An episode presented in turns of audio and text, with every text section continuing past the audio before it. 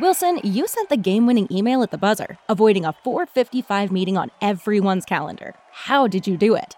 I got a huge assist from Grammarly, an AI writing partner that helped me make my point. And it works everywhere I write. Summarizing a doc only took one click. When everyone uses Grammarly, everything just makes sense. Go to grammarly.com slash podcast to download it for free. That's grammarly.com slash podcast. Easier said, done. Every team, every topic, everywhere. This is Believe. Can you believe this?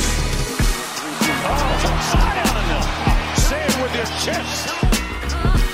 Looking to push tempo here, the Pelicans. He'll get there. Bunny hops into a bucket. Hold that follow through. He posed. That's right. This is what takes you to another level.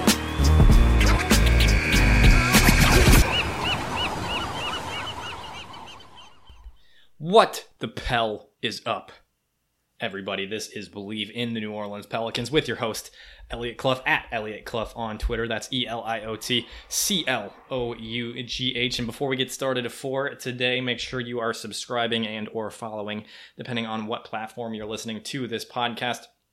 And if you're on Apple Podcasts, make sure to leave a rate and review. That really helps us out. For today's show, we've got Louis Prejean of Unprompted at 103.7 The Game in Lafayette, Louisiana. Louis has been covering the Pels for a while, produces a couple different shows for 103.7 The Game, and does some excellent work covering the team. Great stuff on Twitter as well, at Louis Prejean. That's Louis, and then Prejean is P R E J E A N. If you want to check him out over there. Louis and I talk about who the Pelicans could and should hire as we move forward. Griffin, David Griffin moving off of Alvin Gentry just a few days ago, and the Pels will be looking. There's been some reports that they'll go after a few different coaches, but there's also some other guys in the wings that haven't necessarily been talked about a whole lot. Louis and I break that down, and I'm very excited for you to hear this one. One of my favorite podcasts so far. So here's my conversation with Louis Prejean of 103.7 The Game in Lafayette.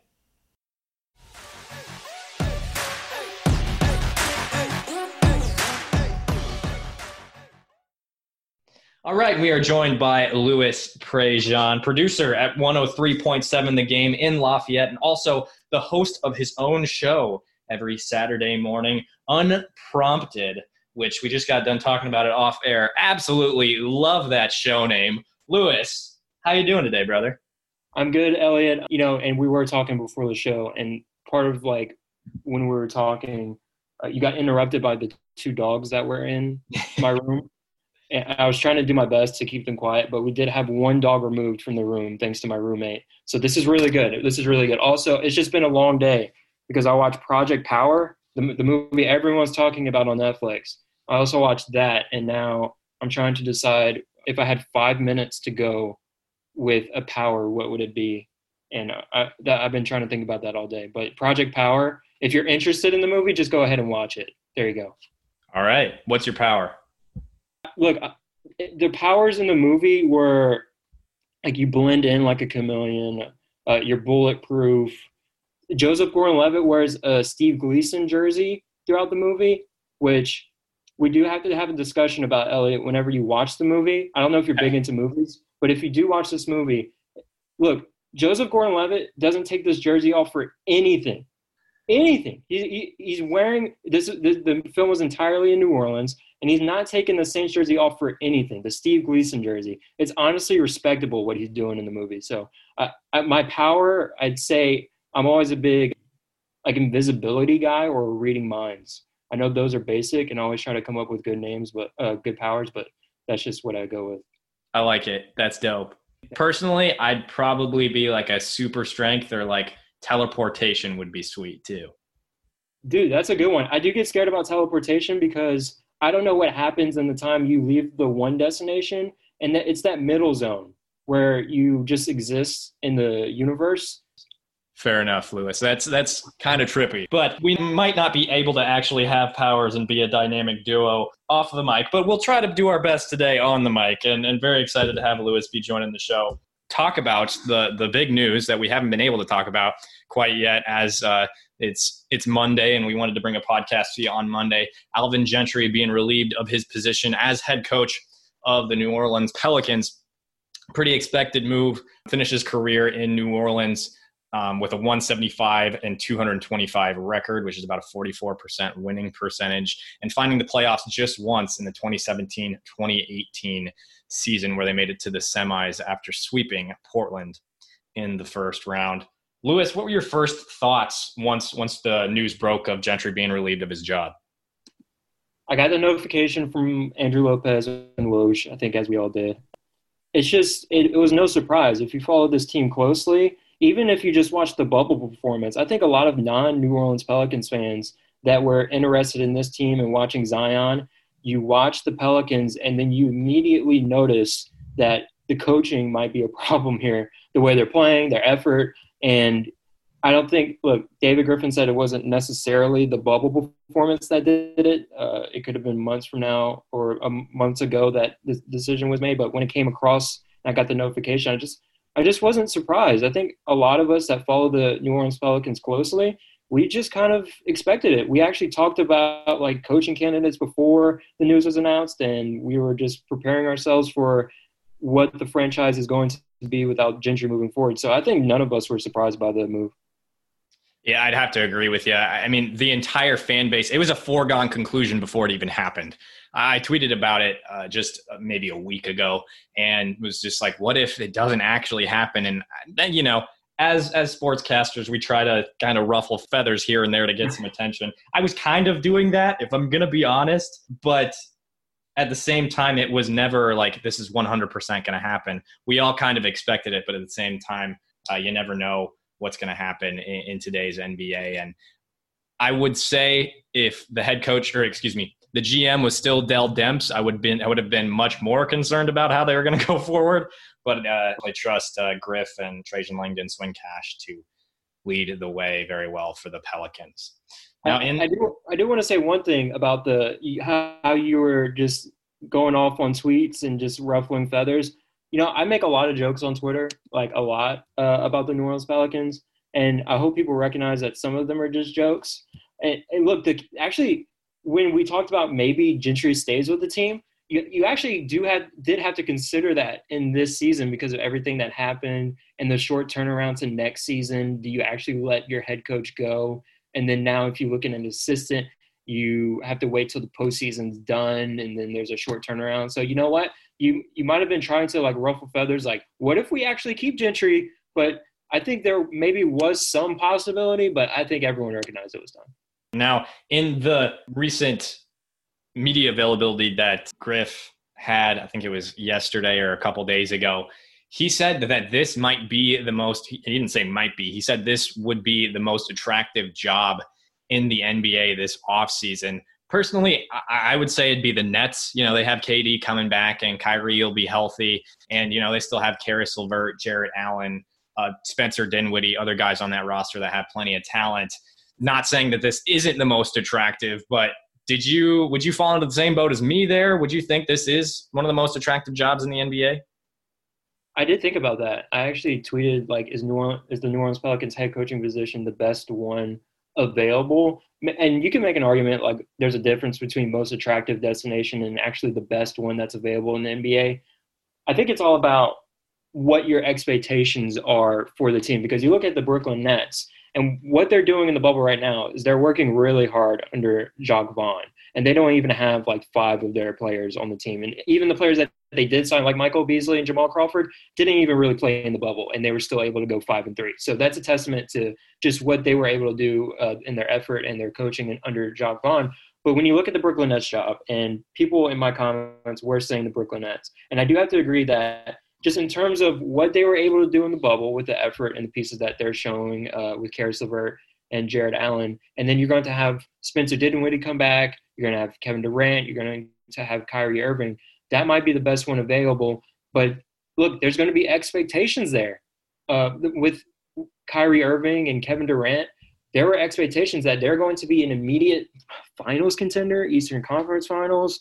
There, when that coach steps in, even if it's Jacque Vaughn, there's going to be real expectations there to win a championship. Whereas with the New Orleans Pelicans, you got a bunch of players that are like 22 and under. You know, we're just trying to develop some kind of culture and identity. You don't really have a lot of expectations to even go past like the first round of the postseason. Even just having a winning season would be a positive for a head coach. So I, I try to compare the Pelicans and Nets as in expectations. Actually, I would probably prefer the Pelicans job if I was a head coach, just simply because there's lower expectations and I have a lot of talent to develop. Sure. And you got to factor in personalities too. You never know what you're going to get from Kyrie. KD can be a diva at times, you know, with all the burners on Twitter and how he reacts to fans and stuff like that. And you just like I mean, like you mentioned, you have time to grow in New Orleans. There's no real divas on this roster, at least as it currently sits. We're expecting some some of the roster to be really turned on its head this offseason, but there's really no divas in New Orleans, and you've got talent to develop. And you know, it, it also depends on the coach as well, because if you're getting a first time head coach, they're probably going to want to start with a fairly young franchise with a front office that hasn't been around for a super long amount of time. And the Nets job is definitely going to be more tailored to NBA coaching vets. Yeah, and I do have a question about the conferences. Do we take them into account? If you're a coach, you have an opportunity to coach the Nets, you get an offer from the Nets, and you get an offer from the Pelicans. Which one do you choose? If if you're looking at solely the conference. It's like, would you rather coach in the East where you have a better chance to succeed, uh, and or would you rather coach in the West where you do have all of this talent to actually develop and there's no high expectation, but you look around the West and a lot of the teams are just going to get better. So does conference matter when you look at the head coaching availabilities? That's true. I mean, you look at, I mean, the Suns just went off at the at the bubble I mean, the Grizzlies are going to be great going forward. I mean, they're not going to be, you know, a title contender in the next year or anything like that, but they're a talented team. Trailblazers are going to be better because they're going to be healthy this coming season. I mean, obviously, you got the teams at the top like the Lakers, the Clippers.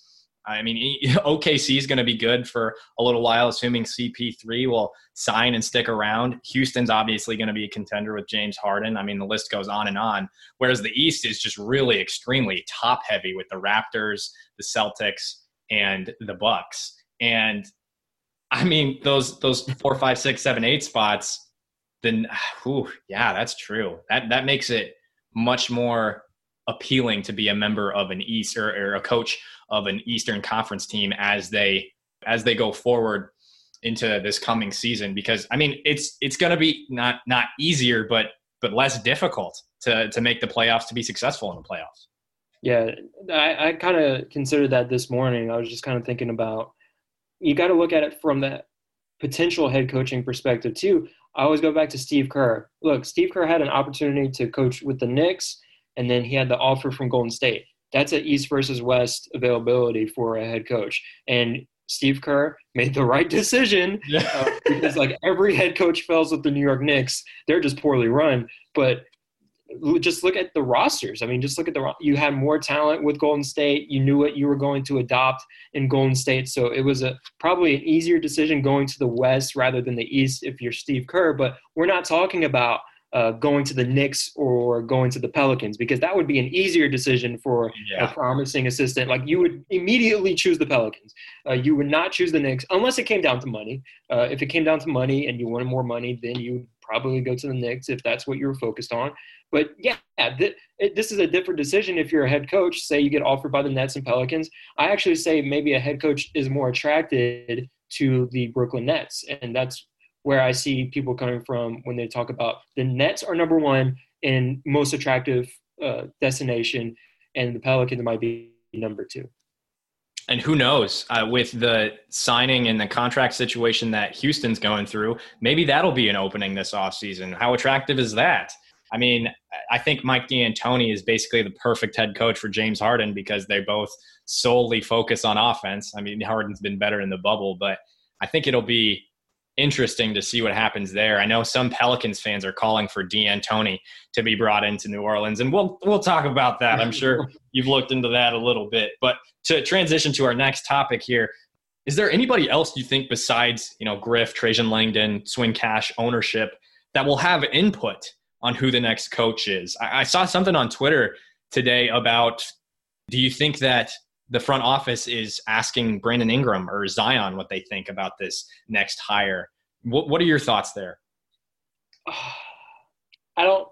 They don't hold enough weight right now in their career. Like you ask LeBron what coach he wants.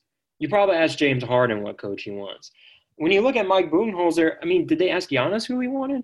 I'm not even sure. Like, I don't even know. I'm not that tied into the Milwaukee Bucks organization or what they did around the Mike Jason Kidd to Mike Budenholzer situation. But I don't think Brandon Ingram and Zion hold enough weight. They're going to be core pieces, of course, moving forward. And you probably maybe want to consider what they might think about this, but I don't think they're going to hold much weight if they ask Zion and Brandon Ingram. I think this is a, entirely up to the front office. I would, I would, for the most part, agree with you. I, I mean, I mean, Zion's played what is it like 20, 27 20, games in his career yeah. now. Bi has had one All Star season.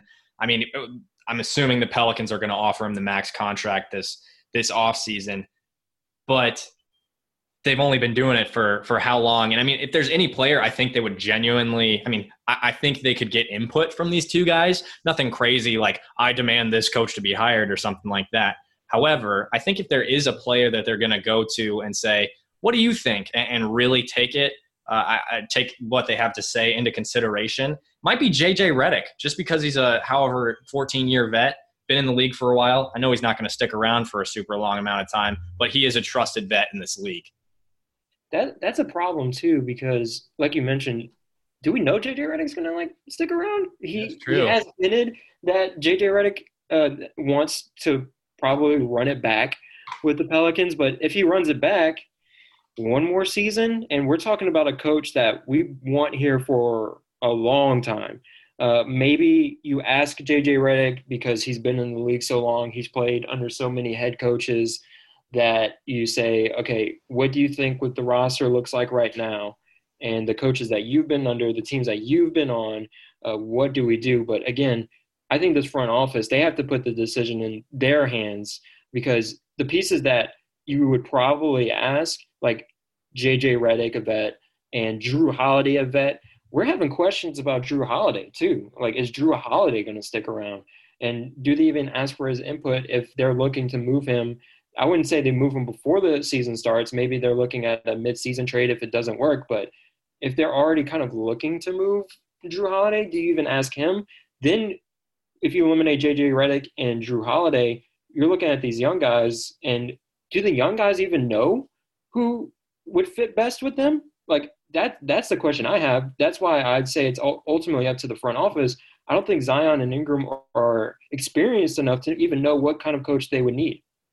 Right. I mean, Bi and the rest of the Lakers crew have only been under is it two coaches I think in their career. It was it was Luke Walton the entirety of their uh, tenure. So they've only been under two head coaches. Luke Walton still pretty young in his NBA coaching career, and then Alvin Gentry, who is a players coach. So they they just don't have enough knowledge really to have a lot of input there. And I think it's real like you said it's really got to come down to the the front office especially david griffin who is so well respected and well trusted throughout the league.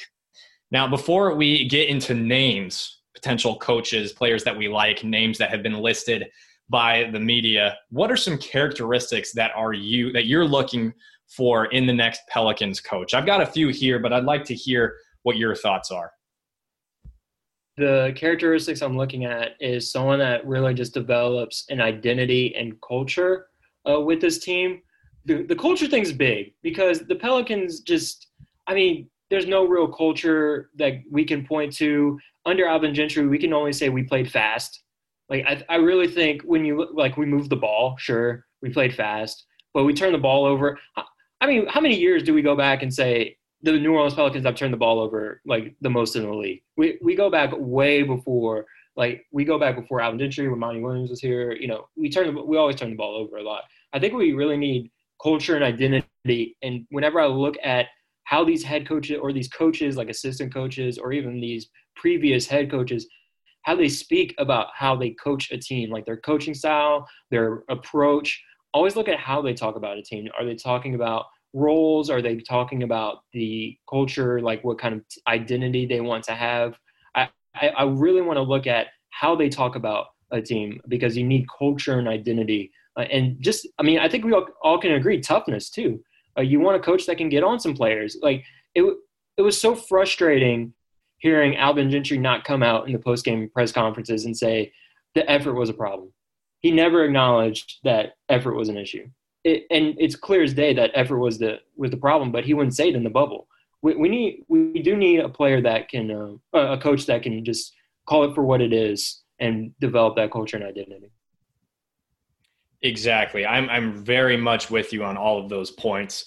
Some of the things that really stuck out to me were defense. I mean, we'll get into to Vanterpool in a second, but there are some really big statistics on him. I mean, the Pels this year would go out and score 130 and then allow 135. And uh, the ball security is obviously a big issue with that. I think they averaged the the most turnovers per game in the season or over the season this year, opposed to hmm. the rest of the teams. They they're either that or like 28th, 29th. It was real bad. And the games where they were under 15 turnovers came few and far between. So so that's that's a big issue is is not not necessarily the word ball security, but being cognizant of the offense and where the ball's moving and stuff like that. And then I would personally like to have a coach that has been around or has been the head coach of a team that has had a superstar, preferably multiple on the same team, like a Ty Lue, who's coached Kyrie, Kevin Love, and LeBron James all at the same time looking looking forward in the Pelicans' future, hopefully it's going to be Brandon Ingram and Zion, and then maybe another young guy steps up, or maybe they grab a guy in free agency that can step up and be a third star. Because we know in today's NBA, you really have to have a third star to win an NBA title. And then two more things that are really related to what you said is responsibility when especially when speaking to the media because the media kept asking him uh, about Zion's bursts in the, the seeding games in the bubble and he kept saying you'd have to ask the medical staff about that. You'd have to ask the medical staff about that. And I'm not sure if you're familiar with Jocko Willink Louis but I'm reading this book by Jocko Willink former Navy Navy SEAL who talks about extreme ownership. In leadership positions you have to own everything and act as if you're responsible for everything and I am a firm proponent of that. I think what he should have said to the media was like, that was my final decision. Ultimately, I got the information from the medical staff, but I made the decision, and it was what we felt was best suited for the team and for Zion right now. Something to that effect. And then, like yeah. you said, toughness. Be able to have the balls to say the the things like our effort was bad tonight. Or or to even you know if zion can't put the ball in the hole put him on the bench you know or if he's really having a bad game. I mean in in zion's career at duke his brief career at duke playing in pre uh, preseason or or training camp or something that I, to that effect coach k put him on the second team because he wasn't being aggressive enough. And coach k can do that because he has the pedigree so I'd love to have a coach that not necess- they don't necessarily need that type of pedigree as Coach K because he's one of the greatest coaches of all time in basketball, but somebody who will step up and say, "Look, you got to step it up. Otherwise, you know, you're going to be put on the second team or you're going to be sitting next to me on the bench or or what have you." Yeah, I I do say that I wouldn't point to like the medical staff situation as something Gentry probably should have took accountability for because let's be honest, like Gentry, he's been in the league for so long uh, he, look, it was just out of his hands. Like that that situation, I really truly believe it was out of their hands. When you look at the previous medical staffs on uh, for New Orleans and how they handled injuries, it wasn't the best. They were going about it a different way, and probably a different way from what Alvin Gentry is used to. And I, I, I truly believe because I mean, what is he supposed to take blame for something that was totally out of his hands? I, I, I wouldn't if I was Alvin Gentry. I'd be like, okay, yeah, it was the medical staff. Go talk to them.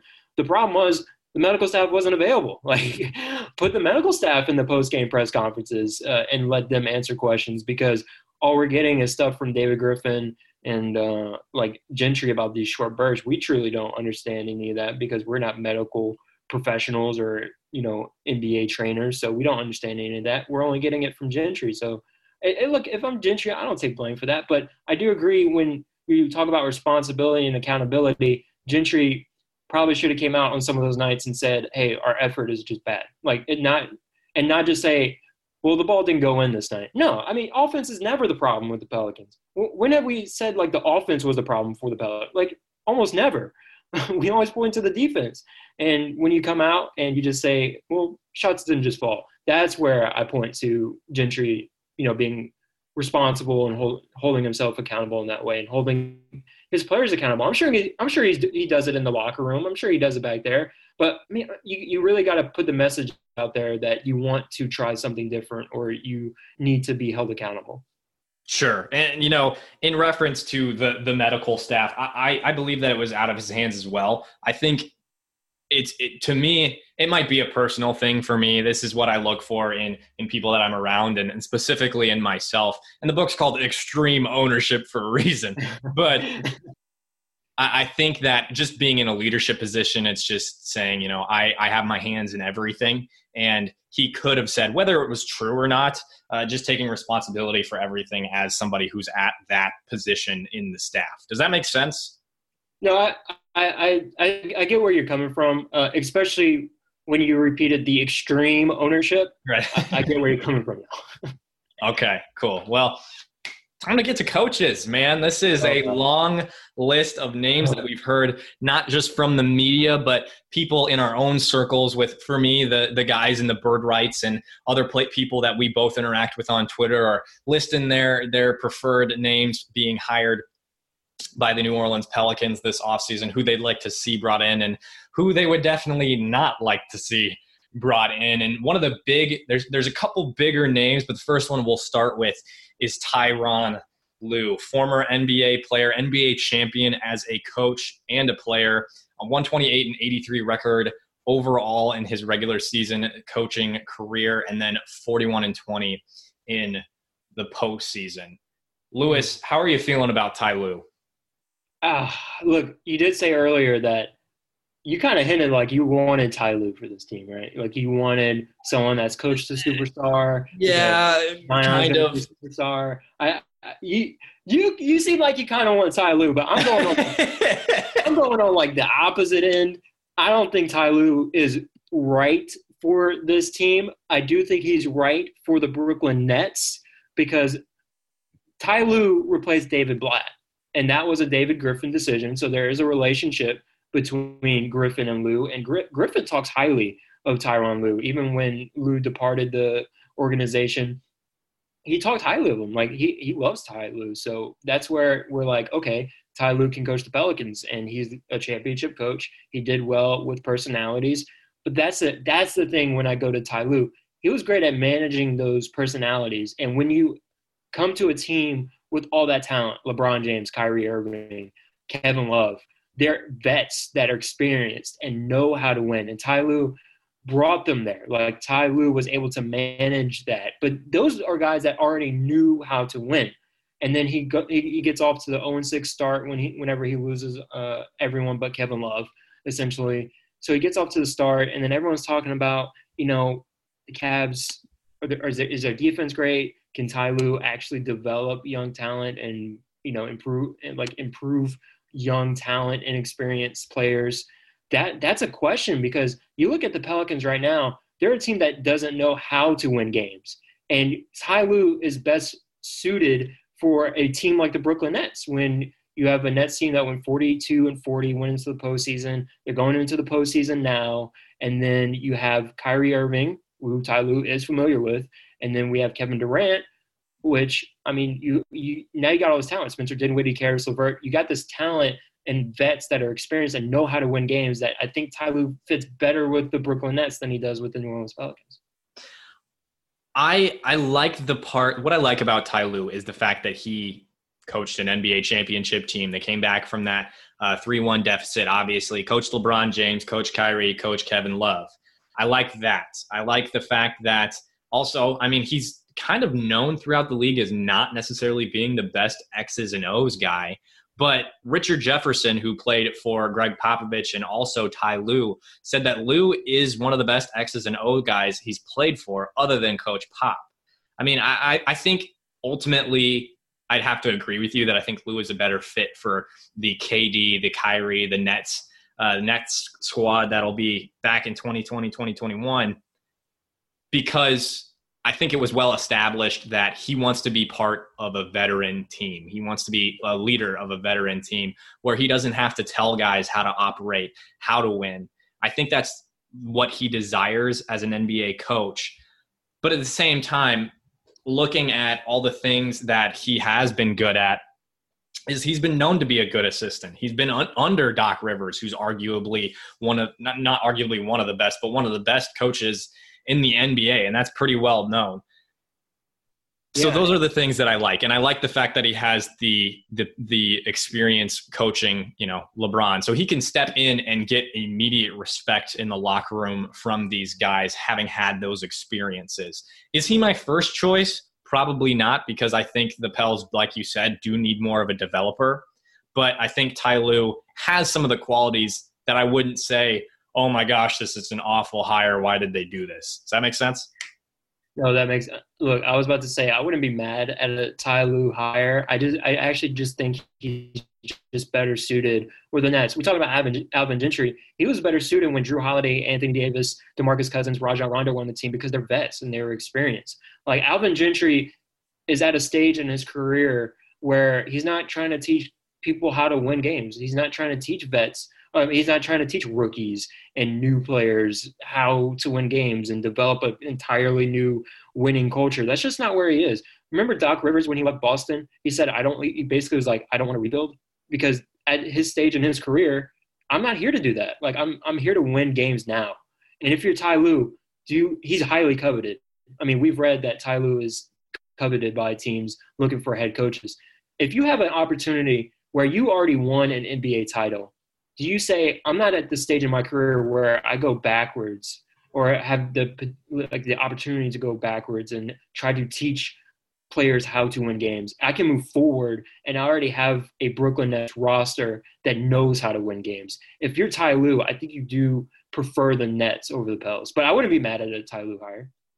I think ultimately Lue this offseason, well, right now he's obviously going to be focused on the Clippers and, and, winning an NBA title this season. But should D'Antoni decide to move on from the Houston Rockets, that might be a position he'd look to as well. So I don't think the Pelicans are necessarily at the forefront of his mind. I would be honestly shocked if the if the Nets decided to retain Jacque Vaughn and and not grab Ty Lue this offseason. Yeah, that would be tough if they kept Jacque Vaughn pass up on Ty Lue. Jacque Vaughn's done a great job with the Nets currently, but again, it's just he's coaching a team with nothing to lose. Like they're not really out here trying to prove anything. I, am watching the Brooklyn Nets game against Portland, and I'm just saying I don't know if Brook, if Brooklyn knows they can lose a game or if they can win a game. All they know is we can dive on the floor, we can make effort plays, and if we make a couple shots, then we're in this game. Like I, they they're playing with no, nothing to prove or nothing to lose. And when you coach like a team like that, I think it's easier than when you coach uh, teams with egos and more experienced players, and then you have those expectations. I don't think Jacque Vaughn is is probably going to stay around with, with the Nets. Um, when he coached Orlando, I mean, his best season was 23 and 59 in 2014. And the Orlando Magic, I mean, they don't know if they want to keep their talent on their team. They traded away Oladipo, um, but like he was he was part of a franchise that was going through a rebuild as over there as well. I just don't think Jacque Vaughn will stay with the Nets, and then I think Ty Lue probably will go to Brooklyn. Uh, but man, there's there's just so there's so many names. there's so many names like you mentioned because if Mike D'Antoni leaves Houston, that leaves another vacancy, and people are talking about Mike D'Antoni as well for the Pels, which I'm not exactly sure. Yeah, me either. And we'll get to that at the bottom of the show. But Jacque Vaughn is the next guy we'll talk about here. I just I don't think he would command the respect of guys like KD, like Kyrie, as as someone like Tyronn Lue would. And this is obviously speculation, assuming that he would be let go by the Nets this offseason. And he did mention he was a head coach in Orlando, went just 58 and 158 in his career there. Um, I mean, his hiring would be based off that coaching experience and then his experience coaching in the bubble and like towards the end of this season, which just isn't a lot. So I don't know how you can say yeah, that's our guy. I mean, he was a replacement for Kenny Atkinson after he was fired uh, partway through the season with the with the Nets. I just I don't see Jacque Vaughn being the guy that the Pels go to. I just don't think that makes sense. No, no, it doesn't make sense. And you need structure. Jacque Vaughn, when he was with Orlando in 2012, this is what he, he had to say. And obviously, this is eight years ago. So, you know, you change a lot in eight years. But, I mean, we, we see with the Brooklyn Nets now. Uh, guys have freedom to make decisions. They'll, he won't call a single play every time down the floor. The guys would enjoy the aggressiveness and the pace that they play on both ends of the floor.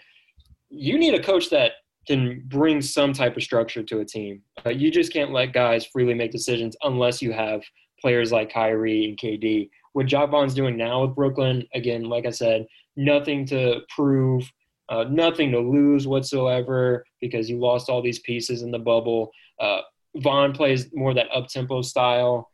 You need more structure, and Jacque Vaughn's just not going to bring that to the Pels, and I don't think he would bring it to the Nets either. Right third name that we've heard a lot of, and there will be a fourth coming up here after this one, is Jason Kidd, the former Nets and former oh.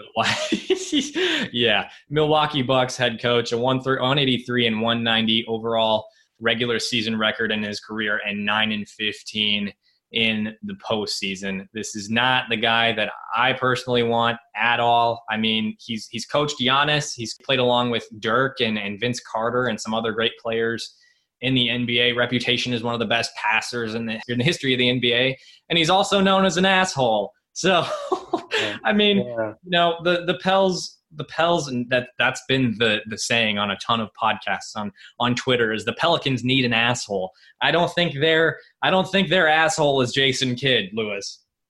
No, the my favorite thing about Jason Kidd, the only positive thing I will say, really creative timeout opportunity when I think oh, where was he? I forgot. Well, I think maybe he was with Milwaukee, but he runs out of timeouts late in the game. He has a cup of water with him, like we've all seen it, and then he bumps into the ref, spills the water, and they get a timeout late game because they need to clean up the floor. Right. And you get that timeout there. That's how you manufacture some timeouts. If that's the only positive thing, like I'll say about Jason Kidd. Sure, the best thing he did in Milwaukee was put Giannis as a primary ball handler. He put the ball in Giannis's hands. That's the best thing he did. Like when you hear about Jason Kidd, he's a great like players like relations coach, and sure he is an a hole and everything, but like, uh, he look Jason Kidd. Any, it's the same thing with Mark Jackson, and I did a thread on Twitter. I purposely left off Jason Kidd and Mark Jackson, purposely, because I do not want them. No one can make a good case for Jason Kidd and Mark Jackson when it comes to structure, X and O's. I asked someone uh, because I'm genuinely curious about Mark Jackson, like or, or Jason Kidd. What could they bring to the Pelicans? And someone put it. Uh, two things come to mind: toughness and swag. All right, cool. Um, but look where it got Kidd and Mark Jackson, where they were both replaced by coaches who had more of a system, and they were able to succeed with the same, with almost the same roster uh, that the, Kidd and Mark Jackson had. Yeah, it's cool to have toughness and swag, and you yell at your players or you, you do this, but I want I want some of that, but I want more of a structure and a system for the Pelicans team. That's why I'm, I'm not. Look, we could talk about Mark Jackson and we could talk about Jason Kidd, but I really want to discount uh, discount them. I think it's their agents putting them as the favorites for any head coaching job. Like they're just putting their names out there. I, I don't believe in Jason Kidd or Mark Jackson. I don't either. You know, I, I wouldn't have been surprised. I was I wasn't hoping, but I was kind of hoping that the Knicks would hire Jason Kidd because they thought they could get Giannis after his uh, going into his free agency after this coming season. But oh man, I, I just that would have been such a Knicks move, and I just don't see Kidd being a head coach of a contending team ever again in his career. Okay. And, and and Mark Jackson's been off the sidelines for how many years now? Almost seven. And I mean, there's a reason the, the, the Warriors made that transition. I was confused at that point in time, but it was just so clear that it was the correct decision at that point in time. And you know, toughness we just talked about replacing Gentry, getting a coach with a little bit of toughness and some gall and and taking responsibility, but for the most part, toughness and swag, you can leave that to the players. You don't need that in your coach. Yeah, absolutely. And, and, look, the coach can bring that. Like energize the players and give them that. Like we would have loved to see uh, Gentry do that with the Pels, like energize them. But come on, guys, come on. Mark Jackson, he eliminated himself from, in my mind, he eliminated himself from the Pelicans head coaching position when it was Zion's debut and the first five minutes he comes out and he calls him fat and he calls him out of shape. I think the Pelicans need to run that tape back and say, hey, maybe he isn't like the right guy for Zion. Sure, he's he's probably like he's saying everything we've said about Zion in the bubble, like he's a little out of shape. Zion's Zion quote unquote out of shape, like he's in tremendous shape. Like when you compare him to us, the general public, he's just not in game shape. But I think Mark Jackson eliminated himself from any head coaching position for the Pels when it was the first five minutes of Zion's debut, and he called him fat. That that that did it for me. I, I'm not I'm not believing in Kidd or Jackson. Not to mention, Jackson also said that he would take Ja Morant over Zion. So just that just would not be a good start. Okay, I, I do have a problem with this, and I'm sorry if this is like going off the. If Memphis had the one pick, they're taking Zion. Like what? Are, what are we saying? Like, like what are we doing? Like what? What do we do? What do we do on Twitter? Like what do we do online? I mean, Ja Morant does have a better rookie season. We can all acknowledge that he had a better rookie season. Uh, we don't know about durability or anything like that. People are questioning Ja Morant's landing. People are questioning Zion's knees. Like I mean, we're all over the place. John like, played. Ja played more games. That's like the edge that he has. Yeah, but if we're being real, Memphis is taking Zion if they get the one pick. Yeah. No, if, if you put any team back in that draft and you put them at the one pick, you get criticized for not taking Zion. You say you threw away your franchise by not taking Zion. Look, any team that would have had the number one pick, I think it's revisionist history when we look at the two rookie seasons. And revisionist history, it only happened like a year ago. Like, how quickly do we forget? How quickly do we forget about this? Like, if any team was put in that position, you're, you're taking Zion. Just because Ja Morant had more durability throughout the season, and he did lead his team to some wins. We're, we're forgetting that Memphis would have took Zion, like no doubt. Uh, we can't. How how quickly do we forget? It was only a year ago. Come on, let's be realistic. It, sorry, sorry. We, no, we can, you're great. I love it. This is. I mean, Ja was Ja was great, but he's coming from. You're telling me you're taking a player from Murray State, number one overall, over a guy from Duke whose name is Zion freaking Williamson with that type of tape. Like, okay, I don't think so. This, you, you said it. It's revisionist history, is what it is. We live in Twitter culture. That's what we're living in. Is Ja's better than Zion? You should have taken him number one overall. Did the Pels know that he was going to have that meniscus injury? I don't think so. And no. I mean, no. ugh, it's yeah. I, am with you. We don't need to spend the entire podcast doing this, but I, I'm definitely with you.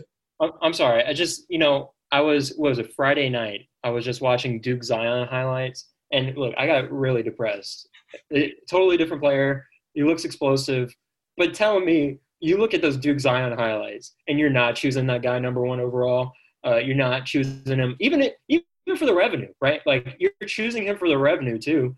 Let's be realistic. We're choosing Zion because he puts butts in seats as well. That's how exciting and explosive he was in college. That's how much national attention he got in college. So if you're a franchise and you're saying we have we had one of the worst records in the NBA last year, we get to pick number one. We're choosing Zion because we need more energy. We need an energized fan base as well. And you look at the Duke Zion highlights.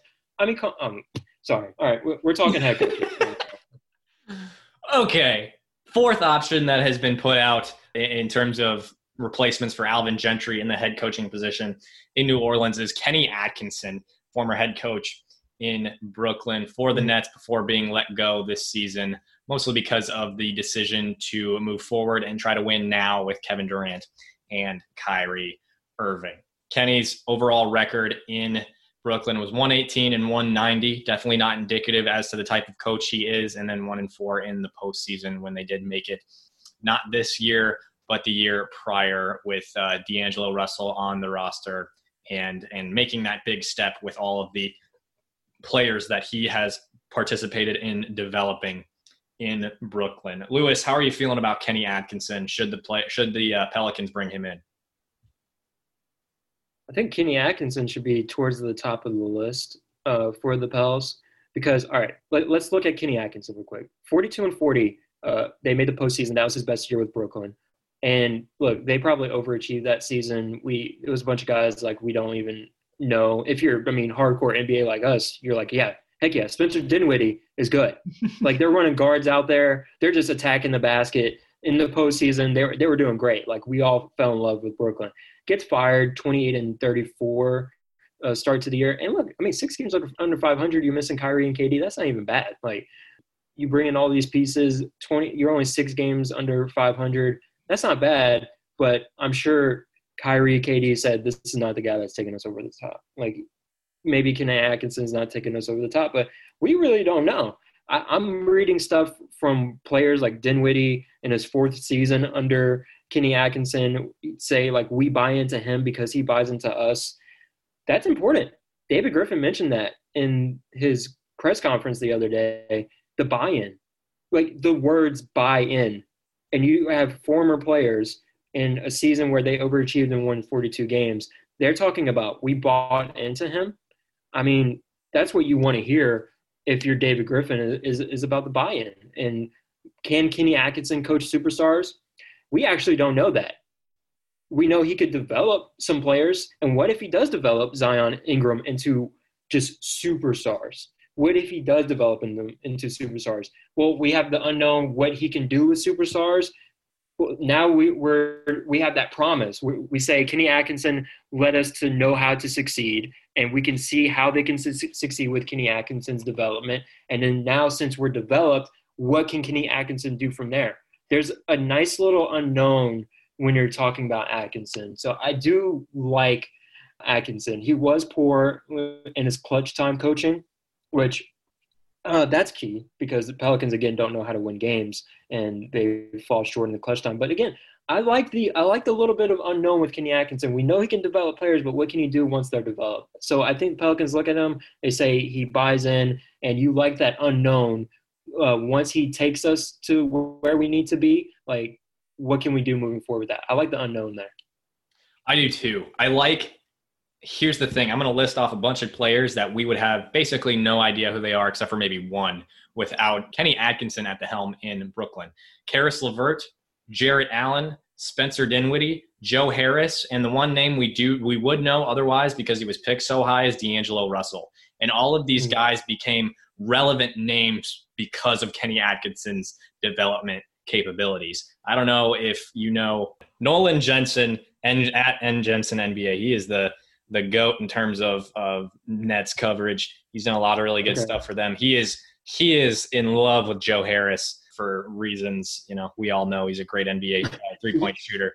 I also like the connection that Kenny Atkinson already has with Trajan Langdon, having Langdon been uh, part of the front office in Brooklyn. I, I mean, I wouldn't be surprised if Langdon pushed for him, obviously with with Griffin, and this may also increase the likelihood the Pels go and make a trade with the Nets. And this was a conversation in our in our group chat with with the Bird Writes was maybe they push for Jrue to be sent to Brooklyn and be that third guy with the Brooklyn Nets next to KD and Kyrie, and maybe the Pels get an exchange, uh, maybe Dinwiddie or or Caris LeVert and, and Jarrett Allen with some picks or something like that. And and I would love Dinwiddie or LeVert being, uh, especially LeVert being a scorer with the second unit in mm. New Orleans. And then, of course, Jarrett Allen being a guy who's a little bit further along than Jaxson Hayes and won't necessarily be a franchise cornerstone or anything like that, but could definitely fill a role of being a, a uh, rim protector and a guy who can get rebounds on a very regular basis.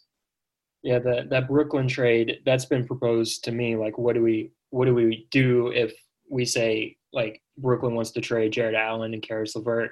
I, I immediately go to Jarrett Allen fits perfectly like we love that. He protects the rim. Uh, we we love someone that can protect the rim and just be an interior presence for the team.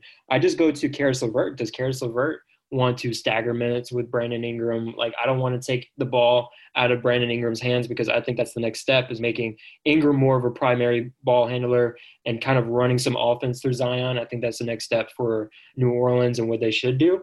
But I don't know if Caris LeVert would be okay in his role with New Orleans. You just need again that buy-in. And say you get Kenny Atkinson, he's worked with Caris LeVert. He can buy into the organization. And we haven't even touched on, and you just touched on it, the relationships and is how important is that? Like we know Ty Lue has a relationship with David Griffin, but Trajan Langdon has a relationship with Kenny Atkinson as well. So uh, that that could play a role in this too. Definitely, definitely. I also like the fact that Atkinson has been under both Coach Mike Budenholzer and D'Antoni as well. So getting some learning experiences from both of those coaches, both established coaches in the NBA, not NBA championship coaches, but guys who have been around the league and have done some excellent work with their teams wherever they have been. Now, if I'm to pick from any of these names, I'm probably going to go Atkinson. Do you have a preference? Of the ones we discussed so far, I think Atkinson is the best one so far. Definitely. But I have a name in mind. Well, someone's at the top of my list right now. I don't know if we'll, if you'll mention him, but I do have one at the top of my list. Well, we'll we'll go into our favorites here in a second. There's one more that we've talked a little that I've heard a little bit about in this group, and, and I'm I'm intrigued to hear your thoughts. He's been at the forefront in terms of the betting numbers who will be brought in. Uh, Mark Jackson's one of them, but we're not talking about him because neither of us want him. Uh, and this other guy is Ime Udoka. Uh, he yeah. is current, a, currently a uh, assistant coach with the Philadelphia 76ers. Spent some time in San Antonio as well. Former NBA player, played under Phil Jackson in Los Angeles and was with the San Antonio Spurs when they won an NBA title in 2014 as well. He also played a key role in uh, LaMarcus Aldridge's decision to join the Spurs in 2015 because of their relationship that they had in Portland. So, a guy who's hmm. been around the block. Your thoughts on him? Yeah, Ime Udoka knows he's been look like like you just ran it down. He's been part of teams that know how to win. I mean, he comes from the pop coaching tree, well, which everyone brings up like the pop coaching tree. I'm not going to discredit the pop coaching tree because a lot of great assistants are there. Um, it's like the Sean McVay thing.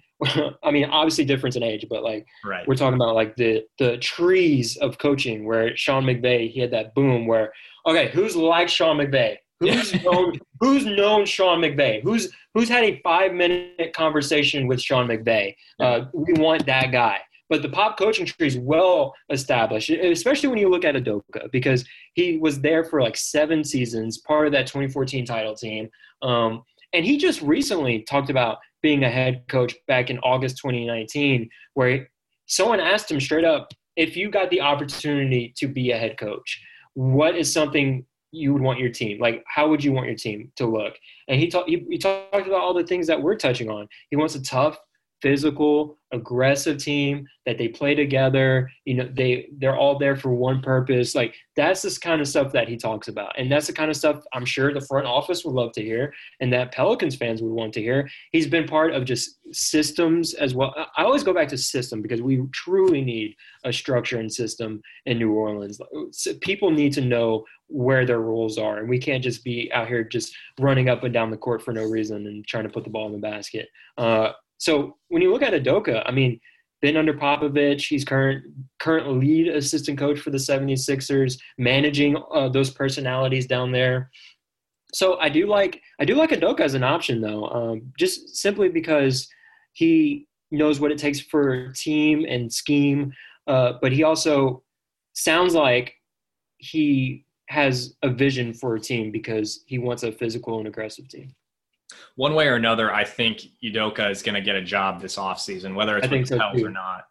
But I think it's the Bulls. I think maybe the Bulls. If he go, if he does get a head coaching job, I talked about Ty Lue to Brooklyn. That seems likely. Ime Udoka seems like if he fits right into Chicago, um, because he he won't be as hard on the player. He'll have a better relationship. Like it's harder it's hard not to have a better relationship with the players than like Jim Boylen. Like that's easy to do. Like and I think Udoka brings the same physical aggressive style that Chicago loves and Tom Thibodeau and then Jim Boylen, they like those kind of head coaches. But I think Udoka's more like he seems just like a more system guy, like more he feels like he's not going to just lose his cool like a Jim Boylen. So I think if any team like Udoka gets a head coaching opportunity, I think it's Chicago. I saw an article when I was putting, you know, statistics and everything together for this podcast that said he would be a perfect fit, and I would say so as well. I think following following Jim Boylen won't be hard for anybody, But the No. thing is, too, when you look at Kenny Atkinson, uh, he's been a, a name that people will say he doesn't want to wait for the Pelicans to do all their hiring and stuff like that. He just wants a job, so he'll take the job in Chicago. But Chicago just kind of looks ugly right now. I mean, the the spotlight was put on him, especially during the the showing of the Last Dance, because I mean we've just seen mismanagement of talent and and just poor coaching and it's just circulated through through Chicago the last basically 20 years. They've had good teams obviously. They had Derrick Rose, Joakim Noah, those teams, but Chicago isn't what they once were. And I think bringing in a guy like this who's more personal, who's who's better with players and but also has that structure and has a specific way he wants to lead a team would be a perfect combination to follow Jim Boylen. Yeah, and like it probably would be good for the Pelicans too.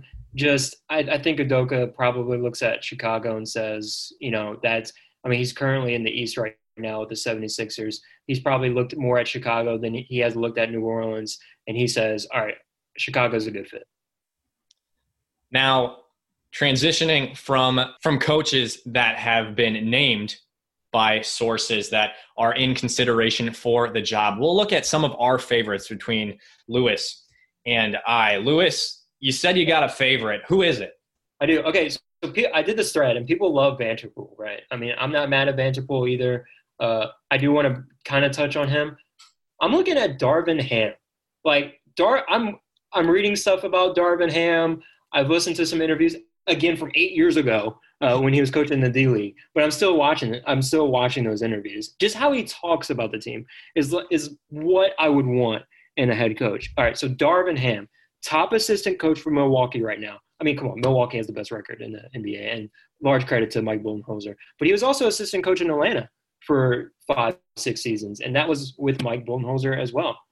Uh, okay, so he's been under Mike Budenholzer, which if, if you said, hey, the Pelicans can have Mike Budenholzer, you would take that in a heartbeat because he's going to at least push you to like 45 wins. Darvin Ham's been around Mike Budenholzer for a while. We'll talk about the pop coaching tree. Uh, Darvin Ham, the Mike Budenholzer co- coaching tree might be strong. When he coached the D League team eight years ago, again, eight years ago, and it's actually called the D League at this time instead of the G League. The way he talks about like clearly defined, he wants clearly defined roles. He wants like accountability. Uh, the players like have to know that I know they have egos. I know they're in this, especially in the D League. They're just trying to prove that they can be. Uh, they're just trying to prove that they can be in the league. So it's hard to buy into a team. So Ham makes people buy in to a system, and he's under a head coach that makes you buy into a system and takes you to that next level. And we're looking at. I prefer a aspiring head coach that's an assistant right now over previous head coaches. And right now, the like top aspiring head coach that's an assistant is Darvin Ham.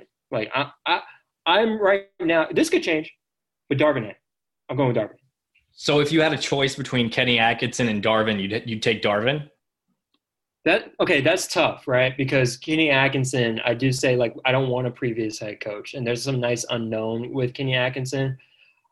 I, you know what? Yeah, I probably want Darvin Ham over Kenny Atkinson. Just get, I want give me something a little new. Like we don't know. Like Darvin Ham could fail, sure, and I might change my mind two hours from now. I'm staring at the ceiling in bed.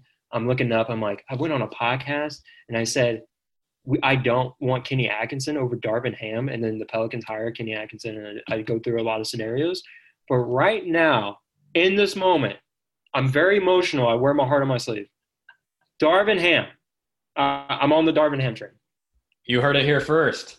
Louis Prejean, the Darvin Ham train. I like Darvin Ham too. I like his history of being a former NBA player, being an assistant under Bud, being an assistant with the Lakers in 2011. This this would be a guy who, again, like you said, hasn't been an NBA head coach before, but given the list of guys that have been former assistant coaches, I, I like Ham a lot. Um, the other guy that you've mentioned that I like a lot as well is David Vanterpool. I mean, yeah. look at the list. This was a tweet by David Fisher, our David Fisher from the Bird Writes.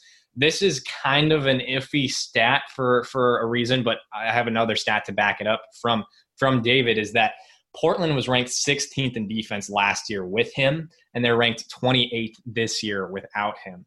The reason the, the stat is a little iffy is that Nurkic and Collins were on the roster last year healthy, and they weren't around this year, and those are two, two big rim protectors yeah. for the Trailblazers. But Minnesota brought him in, and they had their best defense relative to the rest of the league since 2013 2014. So, got to give credit where it's due. I think it's it's clear that he has some knowledge on the defensive end that makes teams better. So I, I like that a lot. Obviously, that's a big need for the Pelicans. And also, when he left to go to Minnesota, Damian tweeted out, Damian Lillard, and was was very upset about Vanterpool leaving to go to Minnesota. Vanterpool mm-hmm. spent seven years with the team. And I think if you have that type of relationship with a bona fide superstar, that's probably a good thing. No, and that I'm glad you mentioned that because doing my research on these assistant coaches, and again, I'm really just looking at assistant coaches. I, am reading like he, he was nicknamed, he was actually referred to as the Dame Whisperer. you look at what Damian Lillard is doing now and how he was upset that Vanterpool left Portland, and you're re- referred to as the Dame Whisperer. Like, if he comes to New Orleans and he's known to unlock Zion or unlock Ingram because he's the BI whisperer or he's the Be Easy whisperer. He's the Zion whisperer, the Xanos whisperer. Yeah, like we would be ecstatic because he doesn't have like experience head coaching superstar players and veteran like experienced players, but he's had great relationships with superstar players like Damian Lillard. And so that that's important too because you want Zion or an Ingram or one of your core pieces to have a great relationship with your head coach. Um, so that's an important thing to know about Vanterpool. Also important to note, like someone who was in my mentions when I when I put David Vanterpool out there was stay away. Minnesota fans love David Vanterpool already. So that that's that's one name to look out for.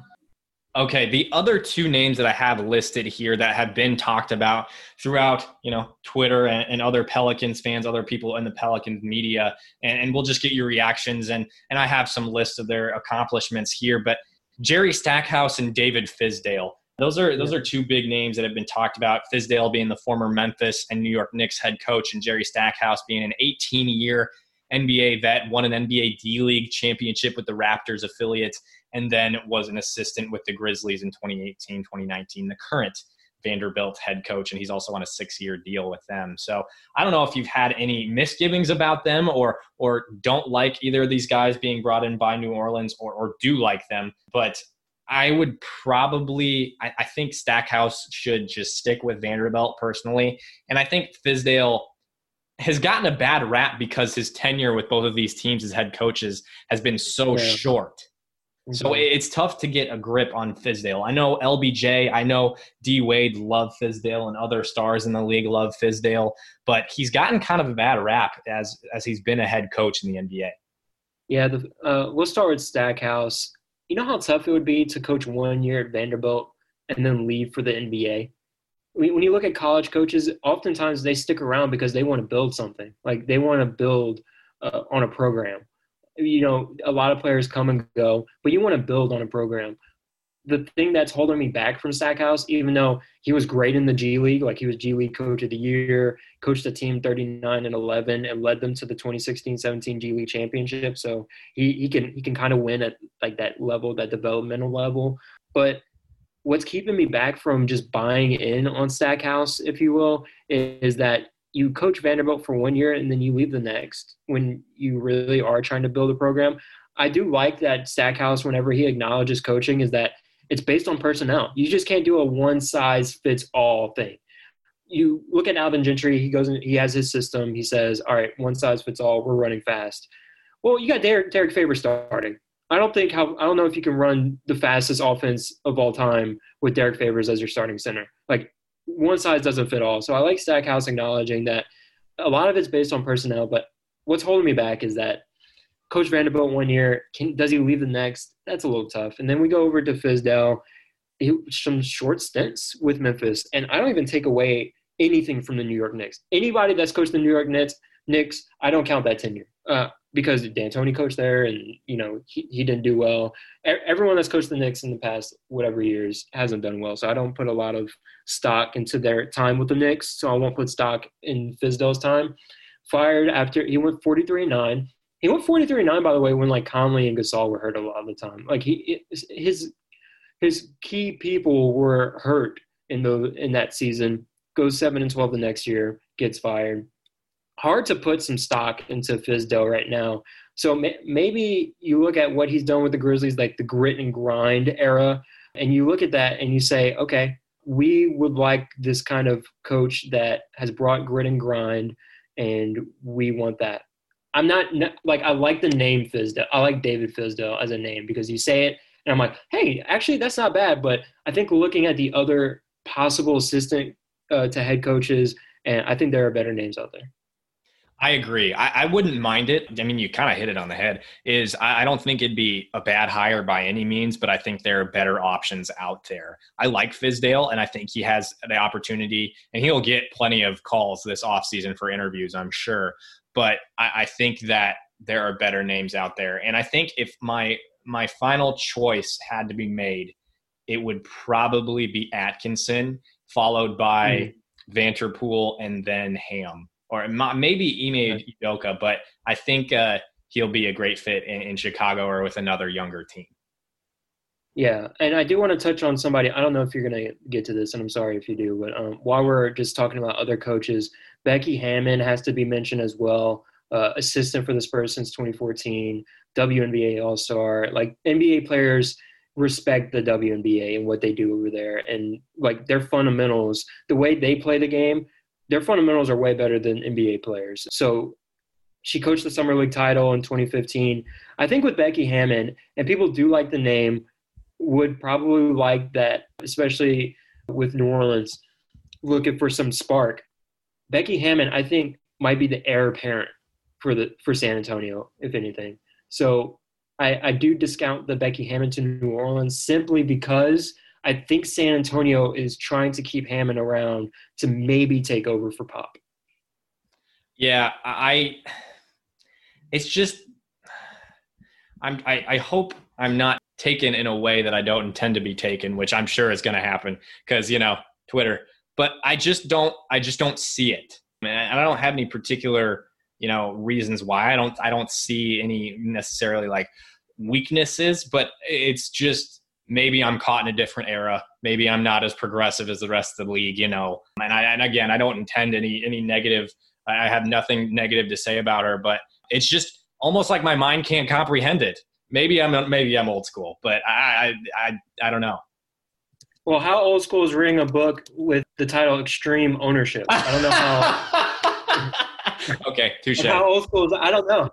I, I, I don't know, but like I, I get your point. I just think this is a front office that hired Swin Cash, you know, in the front office role. So they they're looking to be progressive, right? This is a franchise that's trying to be be refreshed and have a different culture. They hire Swin Cash.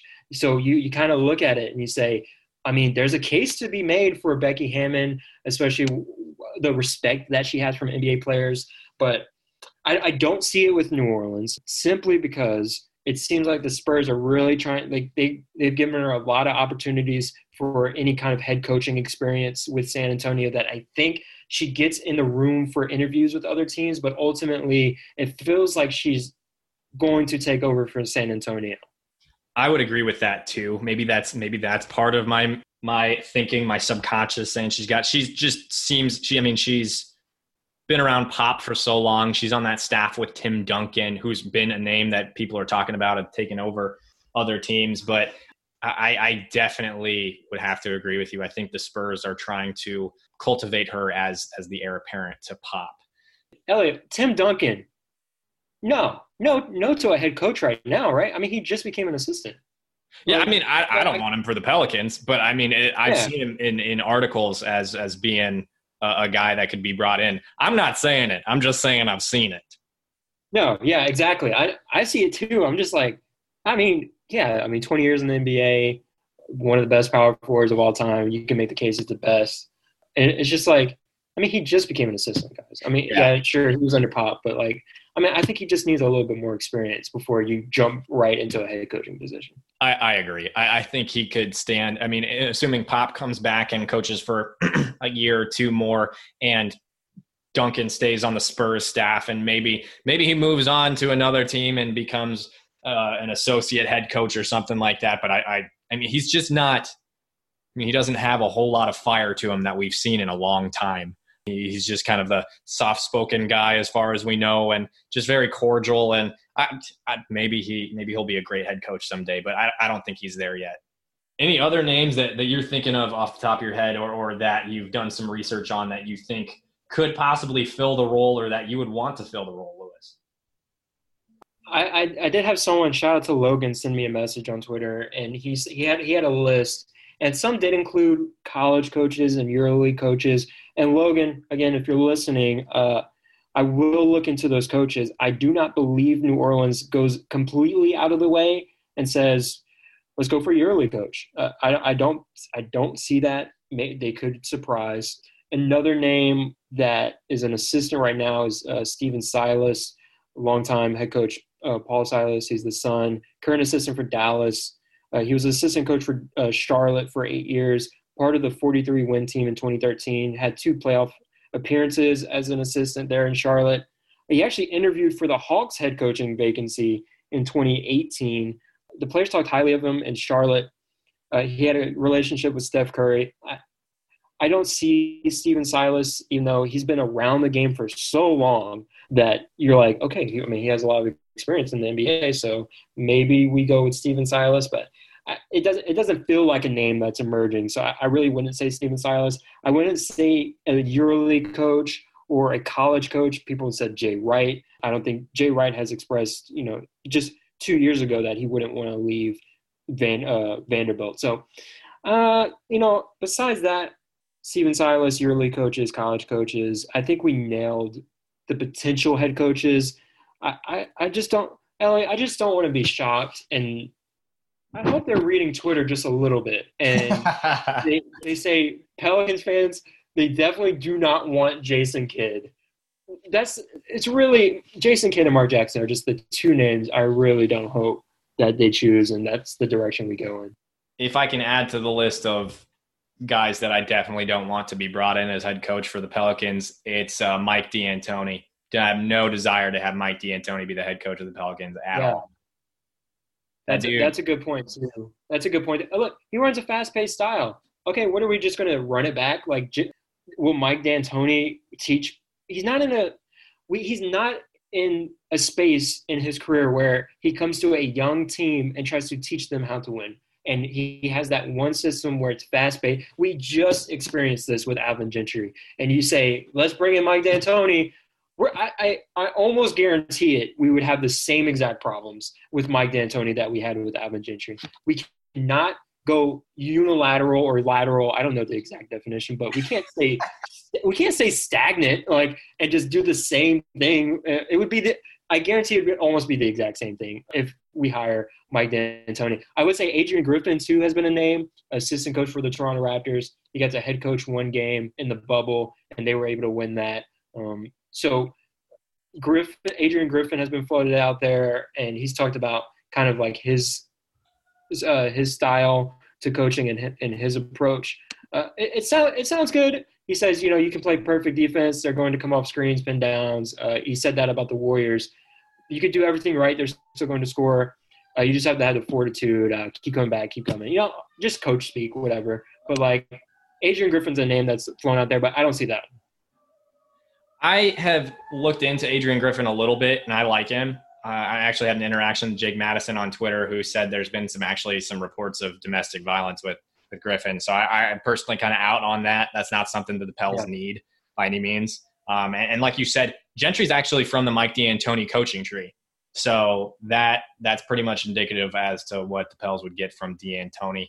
Um, to throw out one more name that I, I, would be interested in and that we've seen a little bit is Wes Unseld Jr. Wes Unseld from the Nuggets coaching staff. He he heads up the defense for them, and that's not something I'd be upset with either. I think that'd be a decent hire, but once again, I think there are just better names out there to to grab for the Pels. Yeah, Wes Unseld Jr. Yeah, it, again, there, it feels like there's better names. Like I almost vision it as you do the the press release or you do the introductory press conference and you say Wes Unseld Jr. is the new head coach for the New Orleans Pelicans. Does that seem right? Like, does that does that feel right?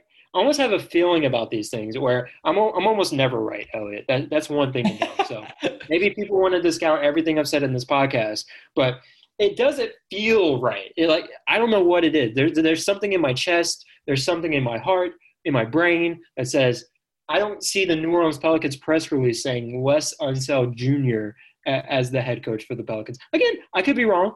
I could be wrong. Maybe they come back with a completely new staff of Jason Kidd as the head coach, Mark Jackson as the assistant, Wes Unseld as the assistant coach, and they they just throw a coaching staff of all the names I don't want out there. I really don't know, but I, I don't envision Wes Unseld Jr. with the Pelicans. I, I, don't see it either. I, I, think we've got somebody on our list here that we've talked about tonight that will be the next coach of the New Orleans Pelicans. As to who that is, uh, we each have as good as guess as you do listening. But uh, there are plenty of, of possibilities and there are plenty of good things and some negative things about the, na- the names that we've listed tonight. If you've got some thoughts on that, make sure to hit one of us up or both of us up on Twitter. It's both Elliot Clough and Louis Prejean on Twitter. Louis, this is awesome. This might be, I think this is going to be our longest podcast we've ever done, and uh, happy to have you been a part of it. Once again, Louis Prejean of 103.7 The Game in Lafayette, unprompted on Saturdays. What time are you on on live in, in Lafayette? 9 to 11 a.m. Central Time. So sorry to all the West Coast people out there if you ever do listen. uh, but I, I, appreciate everyone that, that listens. Elliot, I appreciate you having me on the podcast. Everyone go follow Elliot. He's doing a lot of great stuff on this podcast. I, I, I would say that I, I do say I'm sorry, Elliot, that this is the longest one, but I hope people make it to the end because there's there's so many names out there, and I can't wait for the Pelicans to not hire any of the names that we talked about. Louis, don't say you're sorry. This was fun, man. This is a blast. And first time getting to work together and doing that too. It's been really fun. And I hope to maybe join you on one of your shows here soon. And we're definitely happy to have had you today. Yes, that would be awesome. Thank you, Elliot. Once again, Louis Prejean of 103.7 The Game. Have a good one, Louis. You too.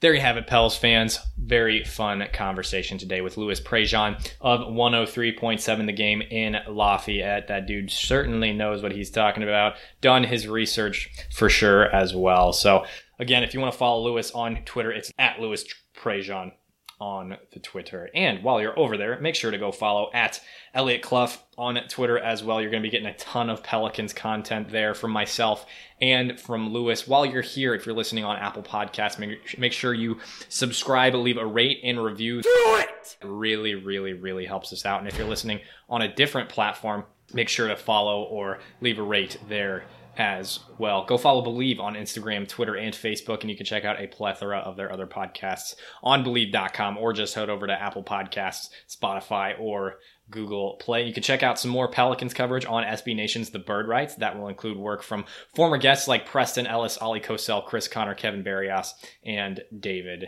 Grubb. Once again, make sure check out at Elliot Clough on Twitter and leave that rate and review on Apple podcast. So, folks, once again, I am Elliot Clough, and this was Bleav in the New Orleans Pelicans.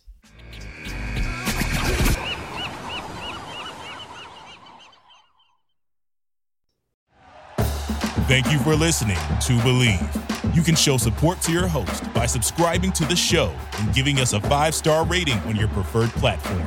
Check us out at Bleav.com and search for B L E A V on YouTube.